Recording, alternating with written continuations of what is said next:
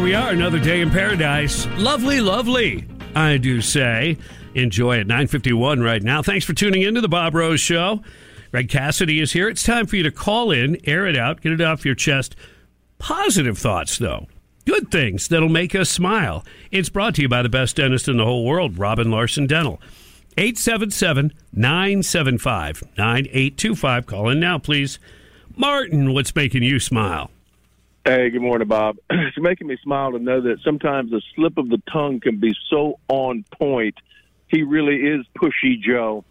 Thank you. Yes, pushy, pushy. He was uh, his speech he was giving. He was like in everybody's face. Uh, there was some anger there. Oh yeah. Yeah, and then he was touting some great things that he did in a bipartisan way, and then he ripped the Republicans to shred because they weren't on board with his inflation fighting bill that doesn't fight inflation. Details. Mark, what's making you smile? Hey, Bob, what makes me smile big time is whenever Greg quotes, Don't make me angry. You wouldn't like me when I'm angry because it brings me straight back to 1978 when I was 10 years old. We're going to need to start calling you the Green New Deal in honor of your Incredible Hulk quote, and we need to get you some white retina contact lenses so you can spook Bob in the studio on Halloween. Whenever you say that, it takes me straight back to the days of Lindsay Wagner, the Bionic Woman, Farrah Fawcett Majors, Julie McCoy from The Love Boat, Daisy Duke from The Dukes of Hazard, uh, the Flea Stacks from Land of the Lost, and the Sultans of Swing when uh, Mark Knopfler still had a full head of hair, and of course Herbie Vilches, the plane, the plane from Fantasy Island. And did you ever notice you never saw Bill Bixby and Dustin Hoffman in the same photograph?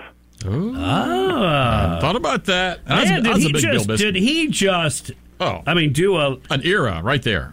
was that off the top of his head? I probably so. Because I mean, Wow. think about it. You could throw in What about Peggy Lipton and uh, the Mod Squad? Well, now you're going before his time. That's there. true, that's true, yeah. But yes, I would. Yeah, he was agree. born in '68, so Right, so that, that would have been in the late '60s, early '70s. I think so. Yeah, Well, yeah, early something like that. '70s. Yeah, early '70s. Yeah. I mean, it's not like I'm that old. I mean, come on, I'm younger. Well- I'm way younger than you.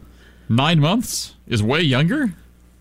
Is that that new math? Are you doing that Joe Biden math? Nine months is the difference between making a mess and making a baby. I don't know where that came from. Ah. Whoa!